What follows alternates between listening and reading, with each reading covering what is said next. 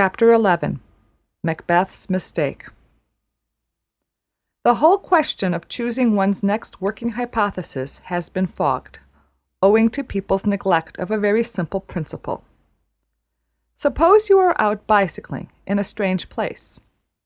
You come to a bit of smooth, good road, which is either flat or goes very gently downhill, and presently curves in a nice, big, easy sweep round a bit of wood or a cliff, so that you cannot see far along it.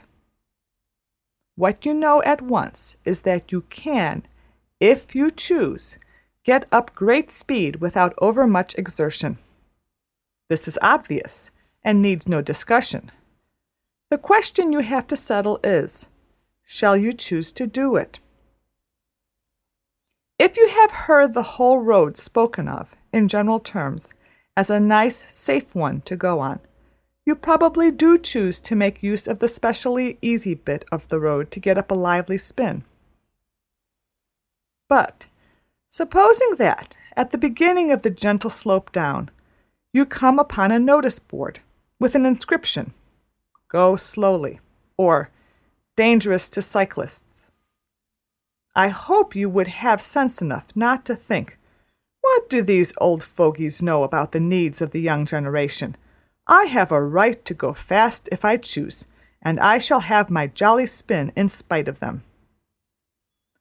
Nor would you say, "I can take care of myself, and if I run into somebody else, that is his lookout." If you are an experienced cyclist, you would keep on your seat and go cautiously. If you are still a very inexperienced one, it would be wise to get off your cycle and not mount again till you have come to the curve, gone round it, and seen what is beyond. The notice board is not an actual prohibition to go along the King's Highway if you choose. The people who put up the board have no authority over you. But your own instincts of self-preservation, and I hope also your instinct of loyalty and good comradeship with the possible other cyclist who may be at the bottom of the hill, would suggest to you not to throw away the guardianship of a caution from those who know more than you do about the road. Having given you this general indication of the principle which I am trying to explain, we will go back to the question of an imaginary working hypothesis.